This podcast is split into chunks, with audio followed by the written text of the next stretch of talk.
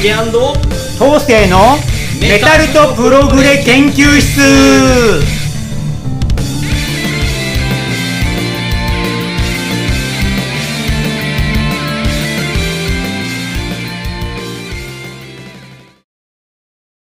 はい皆さんこんにちは。ジュリアンコンカッセの竹です。はい、メタルとプログレ博士緑川統制です。はいもう夏に近づいてきているわけですけれども、えージュリアンコンカッセとしての活動は最近どうなんですかね？え、なんかね最近新しいギターはいはい。メンバーがねキーボードうん。ギターさんキーボードもサポートとして大所帯になって、ね6人体制になりましたけど、音が分厚くなりましたよ。すごい総合ええ。ですよねやっぱりね、ええ。そうそう、新曲もねいろいろ作ってるし、そう。なんとかね今年、えーいっぱいで音源がね発表できればなアルバムアルバム作るんですよね。うんアルバム作りたいなと思ってるんですけどね、うん、今9曲ぐらいもできてるもんな、そうですできてるというか曲はあるもんね。曲はあるんで、まあ、あとは詰めて、うん。えーやりたいなと思ってますので。そうですね。ん、どうっすかジュリアンは？あ楽しいっすか？あもう好きにやらせてもらってますよ。そうですか、ええ。もう変態的なメタルをねいかに入れるかを、そうですねだからまあライブもね、えー夏には、えーどっかでやりたいなと思いますので。汗だくになっちゃうけどね、はい。まあ、やりますよ。またちょっと告知させていただきたいなとうんそう思っそうていますので、ライブ会場でメタプロ博士と握手。はい、よろしくお願いしますよ。えー先週まではですね、えー、何でしたっけ？ストラトバリウスだよ ストラトバリウスお届けしてきましたけれども、えー今回は、えーまあ付随して、うん、うんフォロワーというかまあ多分影響を相当受けているバンドだと思います。ソナタアークティカについて、はい。えー語りたいと思います、はい。よろしくお願いします。ねソナタアークティカねストラトが出てきてもフィンランドのメタルシーンがすごい活発になってる中で99年ぐらいにデビューしたんですよねもともとは95年ぐらいにハードロックバンドトリッキー・ビーンズっていうねバンドで結成されたらしいですよトリッキービーンズ超ダサくないですか？ダサいよね。ビーンズって豆でしょ。ダッサって感じだよね。で、翌年トニー・カッコ、まあ、ボーカルが入ってね、まあ、当時はキーボードも兼ねてたらしいですけど、で、バンド名を変えるんですよ。それがトリッキー・ミーンズっていうね。トリッキーな意味って意味ですかね。ねあんまり変わってない。よねちょっと微妙っすね。で99年ぐらいに、え4曲のデモ、えー99年もうちょっと前かな、うん、分かんない。ちょっとこれ書き間違えたかもしれないですね、でデモフルムーンってデモをね発表発表というか作って、えースパインパークファームレコードと契約するんですよ。でそこでまあバンド名をソナタアークティカに改名してやっとかっこよくなった。ったわけですね。あそれで、まあ、99年にファーストアルバム「エクリプティカ」を発表するんですよね。ええ。でまあメンバーさんはね、えー、と当時、まあ、ストラトバリウス、まあ、同郷ですから同じフィンランド、えー影響をそんなに、えー興味はなかったって言ってたんですけどビジョンズっていうねストラトの97年作、うん。それを聞いて衝撃を受けて、えー同じようなメタルをやろうとビ志したら、ジョンズいいアルバムですもんね。ね。うん。確かにビジョンズの、ね、1曲目のね、えーブラックダイヤモンドとかちょっとクラシカルな、まあ、確かにソナタアクティカがやりそうな感じではありますよね。でクラシカルなキーボードを大々的に取り入れたね、えー上々的なメロディックメタルバンドですね。エクリプティカがファーストアルバム。できらびやかに疾走してそのまさにメロスピって感じの1曲目からね、えー爽快な疾走感。まあ、当時割とストラトがちょっと違う方向に行きつつあったんでよりこう速いメロディックスピード路線のソナタアクティカは日本でもすぐに人気になったんですよね。当時はそうですね。結構人気ファーストアルバムの時点ですごい話題になってましたね、うん。ソナタのファーストは。ええ。まあ、僕としてはねちょっと軽すぎるなって印象はあったんですよねファースト聞いた時に。まあ、早いんだけどちょっと軽くてポッキャッチー、まあ、ポップに近いようなキャッチーさでね、えーまあ、嫌いじゃなかったけどちょっとまあ軽すぎるなとは思ってましたね。でまあこのファーストで割と人気が出るんで、ねえー、とフィンランドでもねどんどんいろんなバンドがデビューしていくきっかけにもなるんですよね。えーまあ、バンドはね徐々に方向性変えてって2007年の「ウニア」ってアルバムでねじゃ、えーこうちょっとメロディックスピードメタルをえーから脱却していっちゃうんですよね。だから良くも悪くもこのファーストアルバムを超えるようなメロディックスピードメタル作品は、えーなかったみたいですね。だからいまだにファーストが好きなファンも多いというね、うん。ことなんでしょうね。えーまあともかく人気が出たんでこう21世紀の北欧メタルに影響を与えた作品じゃないですかね。これがエクリプティカ。で 2000, 2000年の4月からねストラトバリウスと一緒にツアーするんですよね、まあ、ラプソディも、えー一緒にね。でヨーロッパ各地で公演して、えーさらに認知度を高めていくわけですね。でベースがその後に脱退しちゃうんですね。ヤンネさん、えーで初期の時代にギタリストで活躍してたマルコ・パーシコフスキーって方がベーシストになって再加入したみたいですね。えーで2001年になってセカンドアルバム「サイレンスを発表する、まあファーストの延長上みたいな作品ですね。まあファーストとセカンドまあほぼ同じ路線。サイレンス好きだな、うん、きらびやかに疾走するサウンドでねもう明快な曲調、えーキャッチーでね演奏力もそこそこ高いんで、えーまあ、ただ僕正直もうその頃軽いメロスピにこう飽きてた頃なんで正直ねなんか新鮮味は感じられなかったって記憶はありますね。当時の僕のホームページのレビューにこの方向性のまま彼らが今後10年アルバムはつ作り上げつ続けられるとは思えないって書いてるんですけどそれは当たりましたね多分、うん、彼らも4枚目でしたけ？どウニアあたりから方向性変えちゃうんでねガラッと5枚目か、えーまあ、デビューからねまあそう56年の頃ですね。確かにだからスピードメタルとしてのすごい爽快な感じはあったんですけどこれ同じ路線で5枚ぐらいいったらもう飽きるだろうと、そこの頃は正直思っちゃってましたね、ええ。そうですね。まあ、うん、ストラトバリスとは違うのは何でしょうね。こうやっぱ爽快なキャッチーなメロディーで疾走感がすごいっていうことですね、まあ、あとは何でしょうね。ストラトバリウスみたいに、まあ、ドラムがあれあれはねヨルグ・マイケルだったんで正直パワフルさには欠けるなっていうのは僕の印象では若干ありました。厳しいこと言いますけどね、でキーボードさんが脱退するんですね。えーえーミッコ・ハルキンさんって方かな。で公認のオーディションをして、えーレクイエムってバンドで活躍してたヘンリック・クリンゲリンベリーって方がね加入したんですね。これは2002年。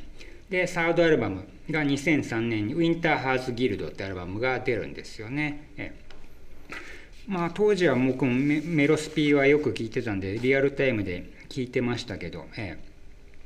まあすごいきらびやかでキャッチーで聴きやすいなぁと、えもう思ってましたね、初期の3枚の中では割と聴きやすかったです僕割と、うん、ウィンターハーツギルとかねただインパクトっていう点では正直ファーストセカンドほどではなかったかもしれないですね、ええ。で4枚目がに翌年ブロークンブロええレコーニングナイトだ。すいません、レコーニングナイトが出るわけです。2004年ね。ねで1曲目はもう「お約束」っていい疾走メロスピナンバー、ええ。でキャッチーな歌メロでね。で2曲目以降はミドルテンポの割とゆったりしたナンバーも散りばめながらたまにたまにこうメロディックなスピードメタル風のナンバーも入ってる。感じでね、えーうまくまとめたっていう堅実なアルバムかなと思いました。で多分メンバー自身も路線は迷ってたんでしょうね。この疾走メロスピ路線で行くのかミドルテンポにするのか。それでかまあ3年ぐらい費やして出たのが、えーウニアですね、2007年作これが実は賛否両論になったらしいですよ。マジっすか、うん。ウニはかっこいいじゃないですか。僕はね正直安心しましたねこういうのウニア聞いて。ウニはめっちゃかっこいいっすよね、そう。だからこう出すメロスピっていうんですかね。スピードメタルをこう徐々にこうやめてミドルテンポでキャッチーな路線に変えてきたわけですよ。割とフィンランドにはねトワイライトニングとかいうバンドもあって彼らも初期はメロディックスピードメタルだったんですけど徐々にこうスピードからよりメロディックなハードロック普遍的な路線にね接近してるんですけど。ウニアもねそんな感じで、えーえー割とだからキャッチーでミドルテンポでシンフォニックなキーボードとかたっぷり使いながらね、えートニー・カッコさんがねボーカルなんですけど実はクイーンが大好きだったらしくあてだからこのアルバムあたりからクイーン的なコーラスハーモニーを使い出してるんですよね。それが割とポップなキャッチーさになっててね僕は割とだからメロスピ路線で飽き飽きしてた頃にこれ聞いたんでえーファンをファンは賛否両論だけど聞いてみたら結構いいじゃんって思った記憶がありますね、だから初期の速い曲しか興味ない人にとってはこのアルバムがなんかつまんなく思えたらしいんですよ。こうただのキャッチーなハードロックじゃんみたいな感じで。でも僕はね割と北欧メタルとしてのメロディアス性っていう点ではすごいいいアルバムだなといまだに思ってるんでね全然そういうこう偏見なしに聞いてみると楽しめると思うんでウニや敬遠している方はぜひ聞いてみてはどうでしょうかね。うんということでこの路線でね徐々にこう、えー作風を深めていくんですよねその他は。えーで2007年で8月になるとね、えーえーヤニ・リマタイニアさんがこう兵役に関する問題で脱退しちゃうわけなんですよね。えー本当は解雇だったらしいですけどね。えーでまあ後任にエリアス、えーヴィルヤネンって方が、えー参加するわけですね。えーえーで、まあ、ヤニさんは後にケインズ・オファリングっていうバンドを、まあ、ユニットプロジェクトですね始めるんですけどあとはナイト・ウィッシュで歌ってたアネット・オルソンっていう女性ボーカルと一緒にザ・ダーク・エレメントってバンドを結成したりしてねねその後も活躍していくわけですね。えーで2009年に「Days of Grace」ってアルバムを発表して。これがねすごいこれ僕が気に入ったアルバムの一つ。というか一番気に入りましたねこのアルバムは。ファンタジックでねコンセプト的なシンフォニックメタルなんですよね、えこう美しく物が物悲しいイントロからねま女性のこう語りが入って映画のようなね序曲、え。でコンセプト的な流れでねラプソディばりの疾走のこう壮麗なアレンジとともに疾走をする感じあったりこうドラマティックでね緩急のついたストーリー的な楽曲。でこうなんでしょうね。オペラティックメタルっていう点ではキャメロットに通じるようなね、えーこうスストーリー性と流れがあってこうファンタジックなね、えー表現力がこう現れてるっていう「Days of Grace」ぜひうん。皆さん聞いてみてください。すごいこれはねシンフォニックメタル的に楽しめるアルバムですね、聞いたことあります？大これちょっとまだ聞いてない。じゃあ後です CD あげますこれ。マジっすか？僕これくれるんですか？2枚持ってるん本当ですか？あ家で聞いてみるこれ超いいっす。これマジっすか？これねうんなんでしょうね。ラプソディプラスソナタみたいな感じ。あいいっす。壮大で物語的なシンフォニックメタルですね。でこの辺りからも路線がやっぱ変わってきてるわけですよねで3年後は2012年「えー、Stone's Grow Her Name」ってアルバムが出ますね、えまあ、ウニアからねメロスピ路線を脱却して普遍的なメロディックなキャッチーなハードロック路線に接近してきてるわけですけどね。このアルバムもねミドルテンポを主体にこう美しいシンセアレンジとかね。あとは、まあ、前作にまたクイーンクイーンを思わせるキャッチーなコーラスハーモニーでね、あ、とメジャー感のあるアリーナロック的なね雰囲気もあってよりこう多くのファンが楽しめるようになっているサウンドかもしれませんね。楽曲自体はね34分台を中心にしたコンセプトなコンパクトな感じなんですけど。まあちゃんとフィンランドっぽいねジョジョも入ってて。まあ前作のね僕がお気に入りでいった「Days of Grace」のねこの路線このこうプログレッシブなコンセプト風も若干残っててね、ええ。これもすごいいいアルバムでしたね、えだから僕としてはウニア以降の方がね逆に好きなんですあそうなんですね。うん。分かれるみたいですよ。初期のメロスピ路線。1枚目2枚目が大好きでそれが一番って人もいれば、まあ、ウニア以降のこう壮大路線が好きな人も僕どっちかっていうと初期作品しかほぼ聞いてなかったかもしれないですね。最近のはあんま聞いてなかったです最ね近のがね僕はいいんですよ。ね。むしろ。ええ。ええ。そうですね。でそ2013年になるとえーっとマルコ・パーシスキーって方が脱退しちゃうんですよね、ええ。僕ねヤニさんが好きだったんですよね。ああ。そう。ヤニの。ヤニ・リーマ・タインですか、はいは彼がいなくなってからはちょっとチェックしてなかったかああもしれないですなるほど、うん。なるほどねそうですね。で2014年にまあそうですね「パライアーズ・チャイルド」ってアルバムがまあ出るんです。これは8枚目ですね。これも傑作と言っていい出来でした、まあ、きらびやかなシンセアレンジとね北欧らしいキャッチーなメロディー。でトニー・カッコのボーカルがますます上手くなってきてね、えー、トニー・カッコの歌はねなんかいいなと思いましたね、えーストラトのねティモコ・ディペルトさんはちょっと音域が狭いんで、うん。ちょっと飽きてきちゃうんですけどトニー・カッコはねもうちょっと表現力が上がっうんいいんですよ、うん。だから割とうんクイーンっぽい歌いまあちょっと裏声も多少使ったりしながら表現力がねあるんですよね。でミドルテンポからすごい疾走ナンバーまでソナタアクティカこれぞソナタっていうねメロディックな、えーサウンドが楽しめるんですよね。このアルバムはでプログレハード的なきらびやかなシンセもあったりしてね、えーまあ、だからこのパライアズ・チャイルドで正直ついにソナタアクティカのこのきらびやかなシンフォニックなハードロック路線が完成したなって思いましたね当時は、ええ。だからぜひこのアルバムも聴いてみていただきたいですね。で同年にこうファーストアルバムを、えーエクリプエクリプティカでしたっけ？エクリプティカだね、うんの Revisited っていうタイトルで今のメンバーでリレコーディングしてんですよね、はい。ファースト。だからファーストのファンもこのあねあたりで楽しめるアルバムを持ってくるというこう、ええ。それでいて今のソナタソナタも聴いてよっていう感じなんでしょうね、ええ。で2016年にえーっと「ナインスアワー」ってアルバムですか。これは9枚目ですね、ええ。まあそうですね。前作の流れでまあキャッチーなきらびやかなシンフォニックな、えーハードロック。まあメタルっていうよりはねもうハードロックですよね。こうあんま激しい曲はそんなにはないんで。でとにかくこのね繊細な表現力のある歌声。北欧のバンドらしいね哀愁含んだメロディーのねシンフォニックハードっていう感じですよね。まあ大人のソナタって感じですよね。まあデビューからこれもすでにこの時点で1 5 6年もっと経ってるのかな。えーそれぐらいでもう円熟の極地に来てますね、うん。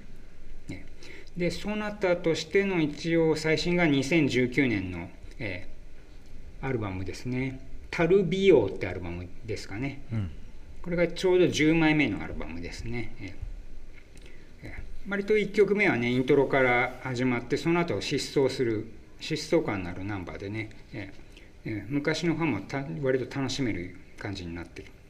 で楽曲は割とシンプルなんだけど北欧らしい上々性とねやっぱとにかくこの歌メロで。もうメタラ以外でも楽しめるぐらいのこうキャッチーな優雅さがありますね、うん、これといって派手なとこはないんだけどね。そういうアレンジ自体がすごい優美なんでこうより細かく繊細になってきた味わいはありますよね。むしろシンフォニックなプログレーハード的にメタラ以外にもね聴いてほしいぐらいなアルバムになってます、これが2019年作ですね。これが現在までのソナタアークティカです。なるほど。じゃあたけしさんは初期は以外はあんま聞いてないと。そうですねウニアまではウニアまでした、ウニアが結構好きだったんで、はい。ですかね。だから僕のおすすめとしてはねやっぱりさっきも言った「The Days of Grace」がまず一番のおすすめですね。2009年作、これがもうもうキャメロットプラスラプソディプラスソナタみたいな。なるほど。こうシンフォニックメタルオペラ的なアルバムで、じゃあこれ今あげます、あありがとうございます、ちょっとじゃあいただきました、ぜひ聞かせていただきます。そうですね。これが僕一番好きですね。やっぱそれが最高だと思います。まあ、あとは2014年作の「パライアーズ・チャイルド」とかね。これもすごいえーっとまあそうですね。クイーンっぽいキャッチーなメロディーのシンフォニックハードロックですね。やっぱりなんかロゴもかっこいいっすよねソナタって、うん、そうっすね。なんか誰かがデザインし、まあ真ん中のね、この槍みたいのがかっこいいですね。ね。うんそう AA でねうん。つながってるんで、なのでウニアでね挫折した方も本当はん全部聞いてほしいぐらいなんですよ、メロディックスピードメタルじゃないけどシンフォニックなシンフォニックハードロックっていうのかな。そういう路線に切り替わってきたんですよねだからメロスピだけじゃないよっていうのをこう、えー徐々にこうバンドとしてね進化を遂げてきたのは、ソナタアクティカかと思いますね。えーもちろん初期のね爽快なキャッチーなのもいいんですけどね、うん。まあ、たまに聞きたくなりますけど。多分その年代的には多分僕ぐらいですかね彼らの。あちょうどうん。それぐらいですか40ぐらいですかね。うん。年代的にはそうだよね。ストラトはねもうちょっと上なん年上だですよね。もん。ねだからまだまだ全然これからがうん、うん油乗り切ってたくさんいい作品作品をね作ってっていただきたいなとね。思いますけれども、期待したいですね。そうですね。ちょうど10枚なんですか。今10枚ですね、うん。2019だからちょうどデビュー10年で10枚。ちょうどいいんじゃないですか、なるほどね。10年じゃない20年です。ごめんなさい。20 99年。でデビュー20年で10枚。だからちょうど2年に1枚いい感じでそう出してきてるんでですすね。まあ前作が2019年なのでまあ3年ぐらい経ってる、まあそろそろ新作がちょっと楽しみな感じでしょうかね。ということで、はい、そなたを語ってきました。皆さんはどうなんですかねそなたの印象というのは。うんということでまた聞かせていただきたいなと思いますけれども、次回はどうしますか？次回はどうしますかね、この間プログレレでええ。フラキンやったからフラキンつながりで、まあ、トランスアトランティックとニール・モーズあたりいますか、はいいいですね。うん、そのあたりスポックスビアードも入れてもいいし。はい、ということでといういきますかね。ことでじゃあ次回を楽しみにしたいと思います、はい。またよろしくお願いします、ありがとうございました、はいじゃあ今回はここまでです。竹と当世のメメタプロ研究室でした。また次回もお楽しみに。バイバイ。バイバイ